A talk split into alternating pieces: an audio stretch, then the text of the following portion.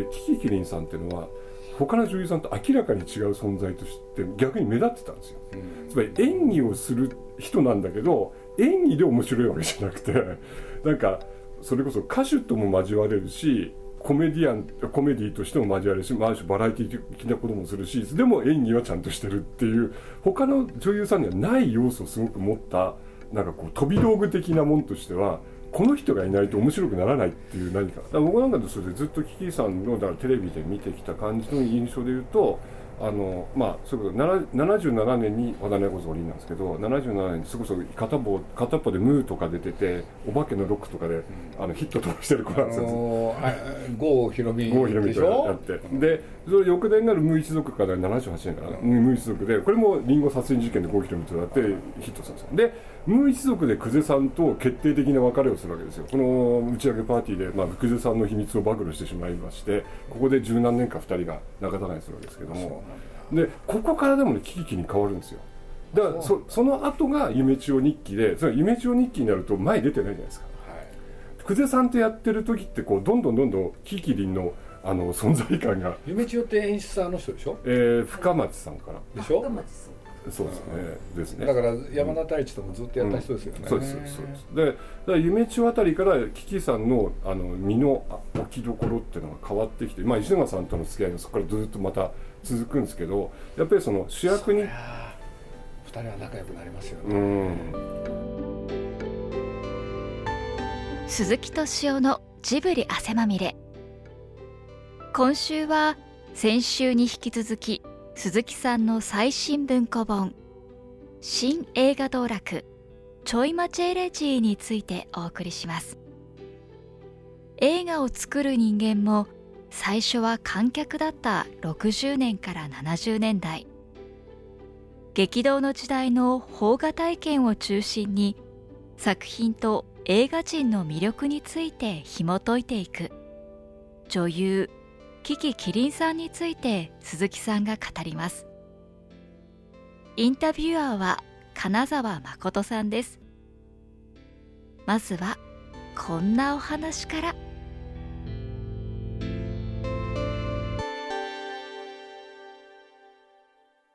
だ多分キキさんとしてもそのそれからまあ10年ぐらいかな？十数年ぐらいのやっぱり自分のポジション取りがそこである種変わったんじゃないかだから僕ね「夢中日記」って3回ぐらい見てるんですよテレビシリーズの方ね、うん。うん、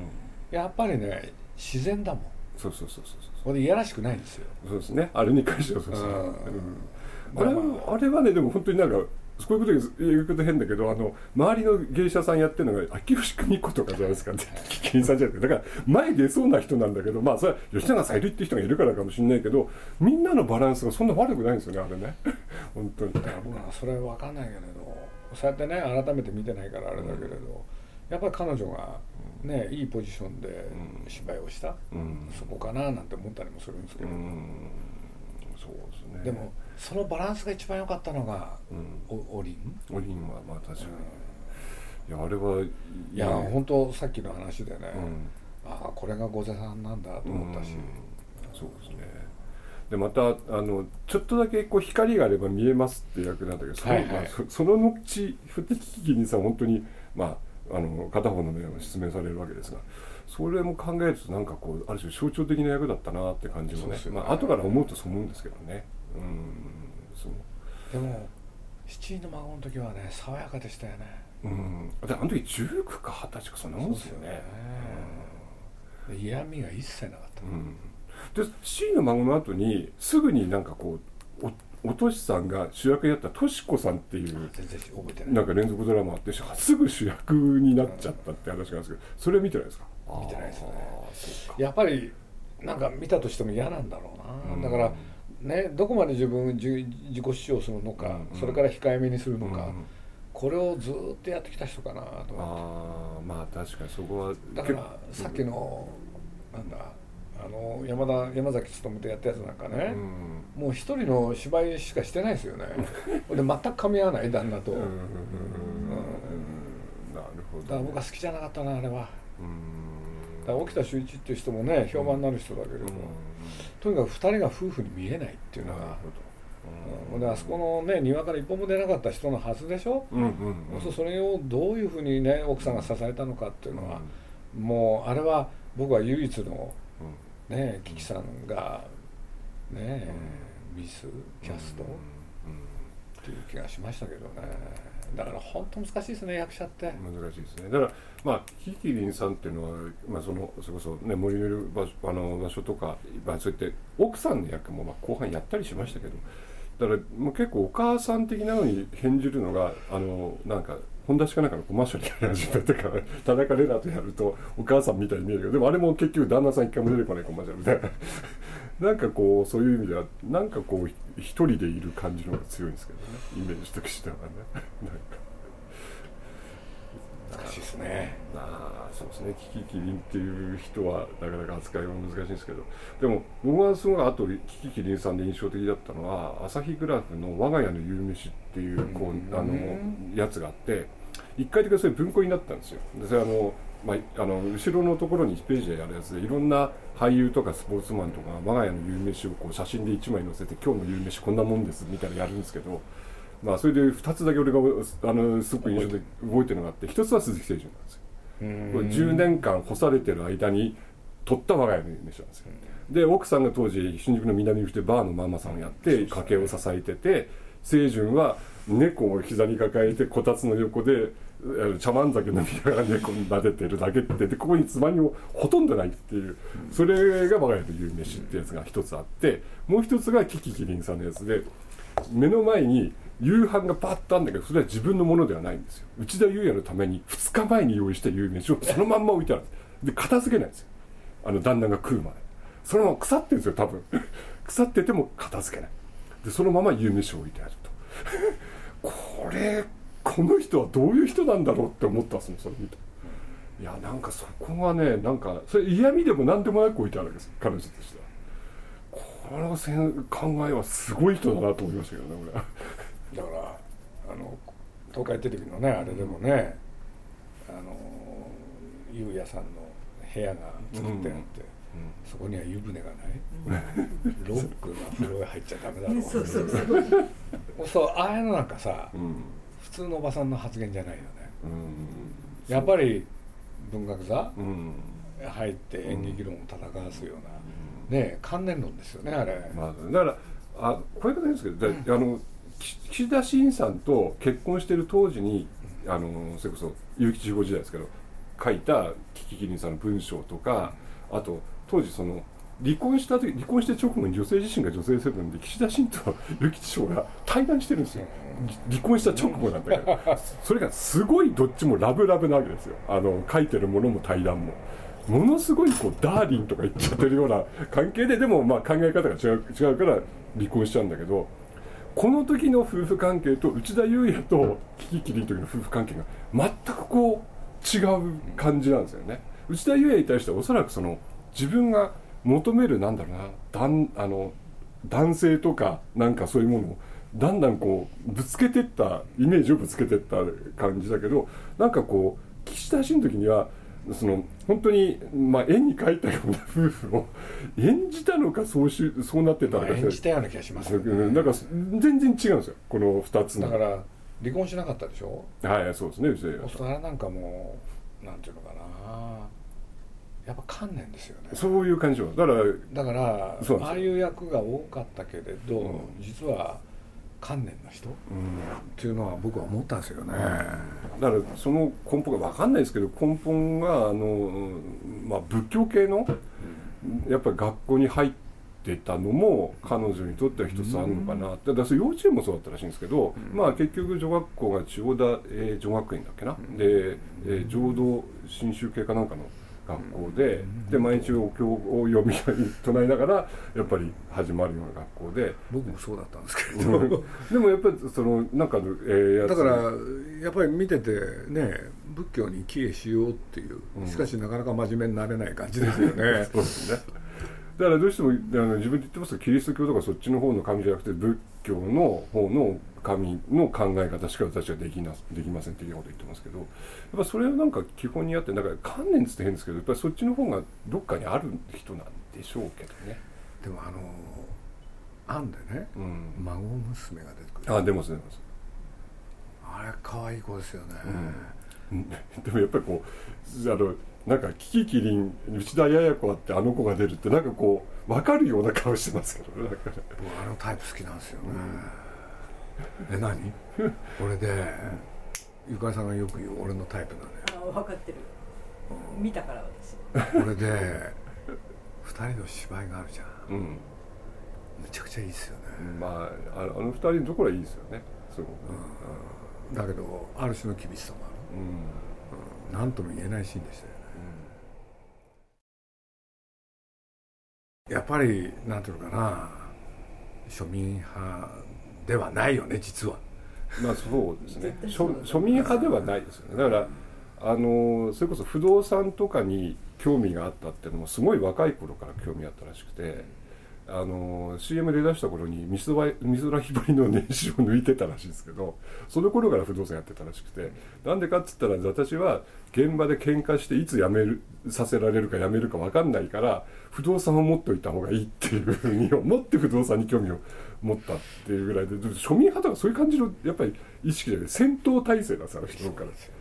だそういうのが根にあるんでやっぱり庶民派っつうのと違いますよね。違いますよね、うん、やっぱり関連論で生きてる人だなと思って、お家のインテリアとかお洋服とかも全然庶民派じゃない、はい、そうですね、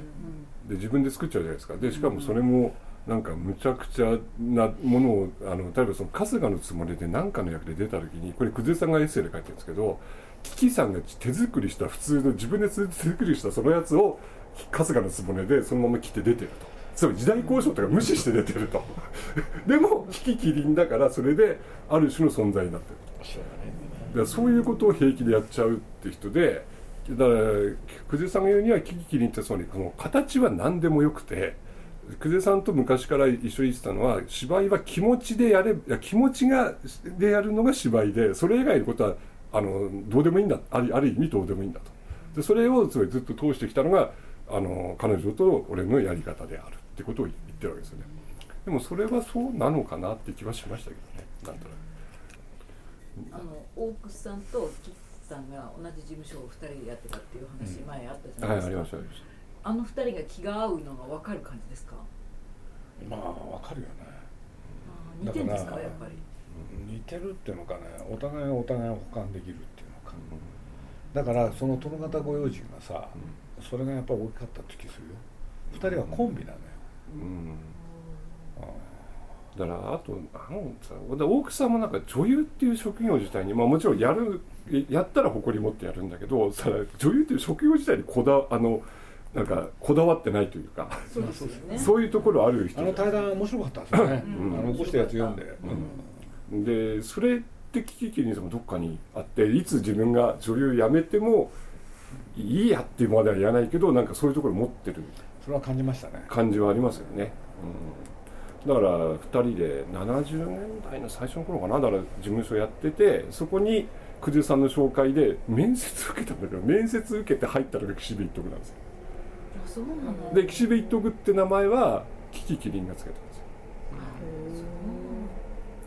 役者さんっていうことで言うとキキキリンさんじゃ今の感じで言うと、まあ、もちろんそのおしいの孫とかその後ご用心の時のキキさんの役者としてのあの魅力を感じてるのは分かるんですけど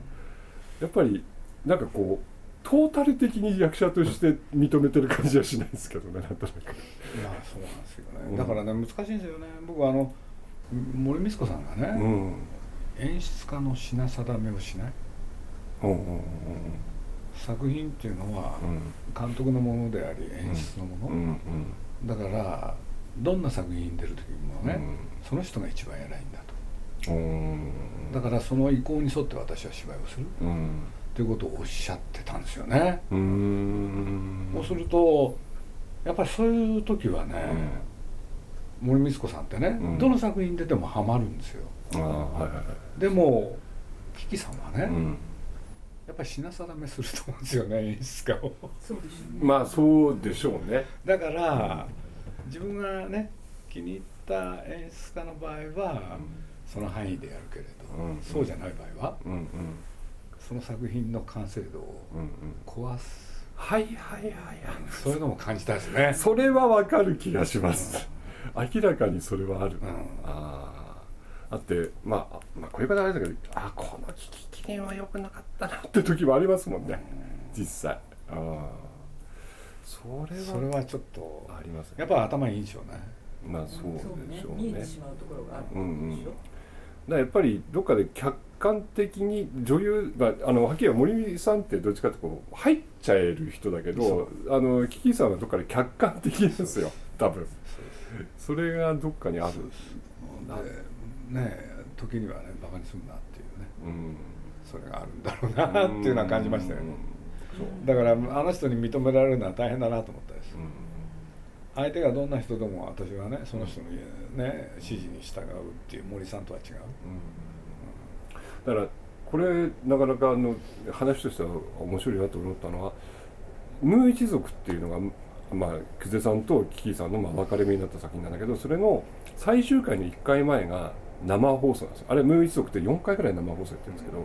でそれ生放送をやるためには当然リハーサルをいっぱいしなきゃいけない。だからもちろんあのちゃんと芝居は組み上がってるわけですよね。でもその中でキキさんって生放送やるとまあアドリブを入れてその時に皆さんのリアクションをこう引き出していくこともやるんだけどでもちゃんとしたあの段取りとか流れとかっていうのはあの人はもうその通りにはやってほしい人なわけですよ。その上でのライブ感が欲しい人なんです。よまあすごいわかりますね、うん、ところがそれの、えー、最後の生放送の時にこれは久世さんの演出だったのかどうかはわからないですけど床面がガタンと落ちて斜めに行ってみんながダーッと滑り落ちちゃうっていうのをやったんです。その時キキさん本気で怒ったらしいんですね。でその時に久世さんはあこれはって思って久世あのキキさんがその時怒ったのを見てあこれはちょっともう違ってるのかなと思ってその時のうちそれで番組が終わった打ち上げの時に久世さんが番組に出てた若手女優さんにあの妊娠させちゃった話を、まあ、みんな知ってたんだけど仲間内は。ねそれを公に言っちゃったもんだから久世さんが問題になって TBS を辞めてカノックスを作ることになるんですけど。でそういうふうにまあ言ってみると分かれ目になっちゃう。だからなんかこうやっぱりそのやっていい一線っていうのがあの人の中には線があってそれを超えちゃうともうダメみたいな何かがあるんでしょうね多分ねそこで。ライブは好きなんだけどここから先はダメだよみたいな。ことは多分ある。でもキキさんもやっぱりそのまあ20年まあ20年ぐらいかな。やっぱりテレビの人であったっていうのはなんかちょっと不思議な感じはしますけどね。なんか、うん、テレビってもっとほら生ものを欲しがる世界であの人観念って言いましたけどそういうもんじゃないじゃないですかテレビって本当は。そこで、そこでやっぱりでも人気が出たっていうのはちょっと不思議な感じがしますけどね。なん。だろうね。うん。そうですね。うん。遺作はドイツのなん。かが、はいはい、映画見ました見ましたそれは見たん。ですか何ですかなん。か死ぬ役ですよ死ぬっていうかあの茅ヶ崎館っていうあの湘南の方にある有名な旅館に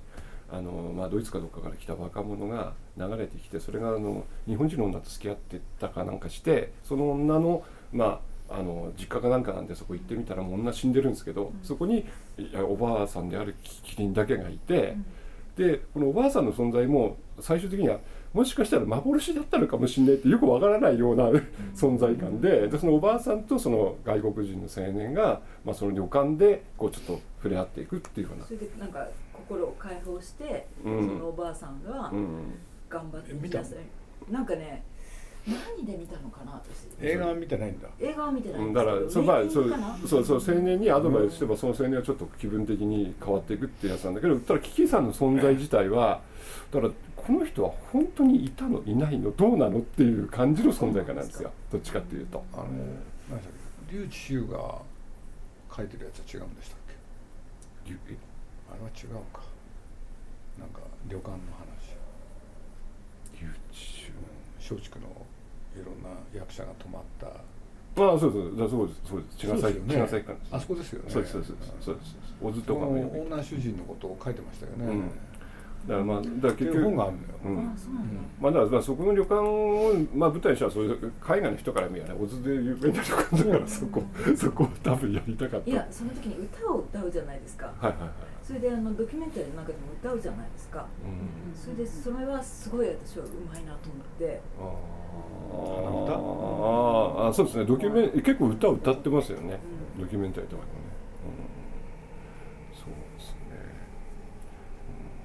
でも歌はねそれこそヒット曲歌手ですからね。まあね、郷ひろみさんと一緒に踊り歌ってた。そこにふさわしい歌をと歌おうとするよね。うん、そうね。そうですね。それは本当そうですよね。だからその辺はやっぱり、うん、だまああのその場に応じてやっぱり対応できるところが女優さんとしてもちょっと不思議な存在ですよね。作らないとできない人いますからね、女優さん。役者さんって大変だな。うん。あれは俺面白くなったな。あの最後にプロデュースした浅田美代子主演の「エリカ38」かあれは面白くなったな。キキさんもちょっと出てるんですけど。あそうなんですか、キキさんがプロデュースしたんですか？そうですよ。サインもうあれ結局公開したのは亡くなってからですけどあの浅田美代子の主演作でまあ女詐欺師の話なんですけど、うん、だから浅田美代子にそういう役をやらせたかったんですよね多分ねだから浅田美代子のためにプロデュースしたんですでもまあこれ監督のせいって言っちゃうとあれだけどもう一つ面白くならなかったですね、うん、NHK のあのディレクターに自分の全部を撮らせるっていうのでドキュメンタリーのやってたの覚えてませんか？荒川さんも話題にしてたやつ、うん、ああいうのはどう？俺見てない、そのがんであるっていうのを、その全身の写真とかを全部見せてこういうのが私なんだから、この素材を何とかしなさいあんたみたいな、そういう形で最後言ってた、面白かった。私はやりすぎなんじゃないかなと思ったけどね。もう最後のだから病気になってから20年間ってその死とどう向き合うかってことを、それすらもなんかこう題材にしちゃう、っ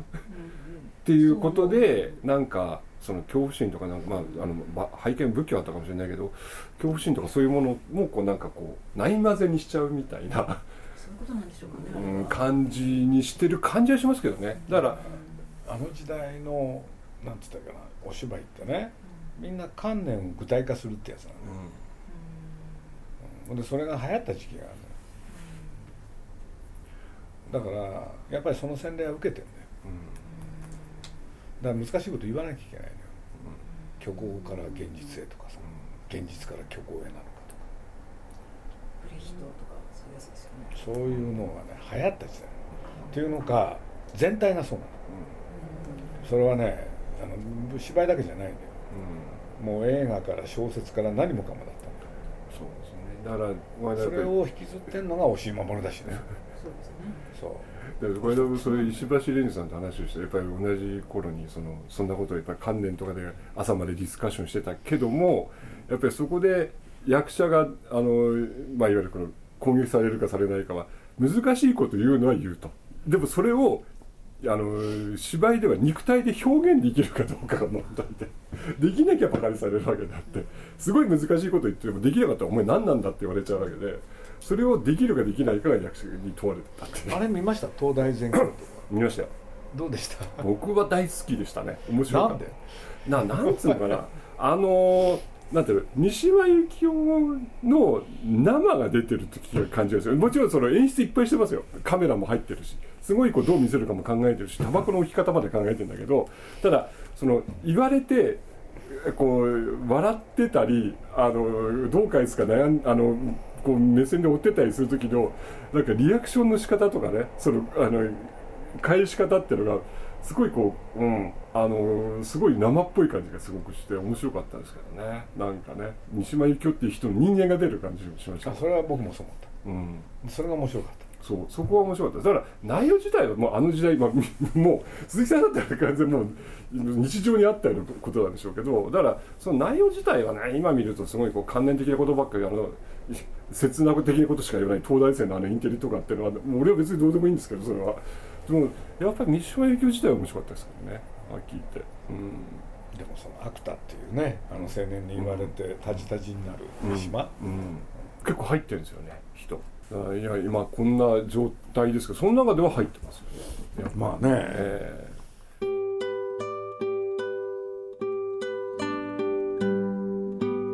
2週にわたってお送りした鈴木さんの最新文庫本「新映画道楽。ちょい待ちエレジー」についてのお話いかがだったでしょうか？新映画道楽。ちょい待ちエレジーは角川より発売中です。ぜひ一度手に取ってご覧ください。来週は最初厚吉さんとの対談後半をお送りします。お楽しみに。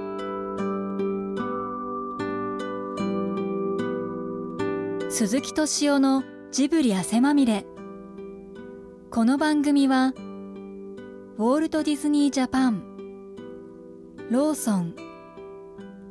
日清製粉グループ。au ブルボンの提供でお送りしました。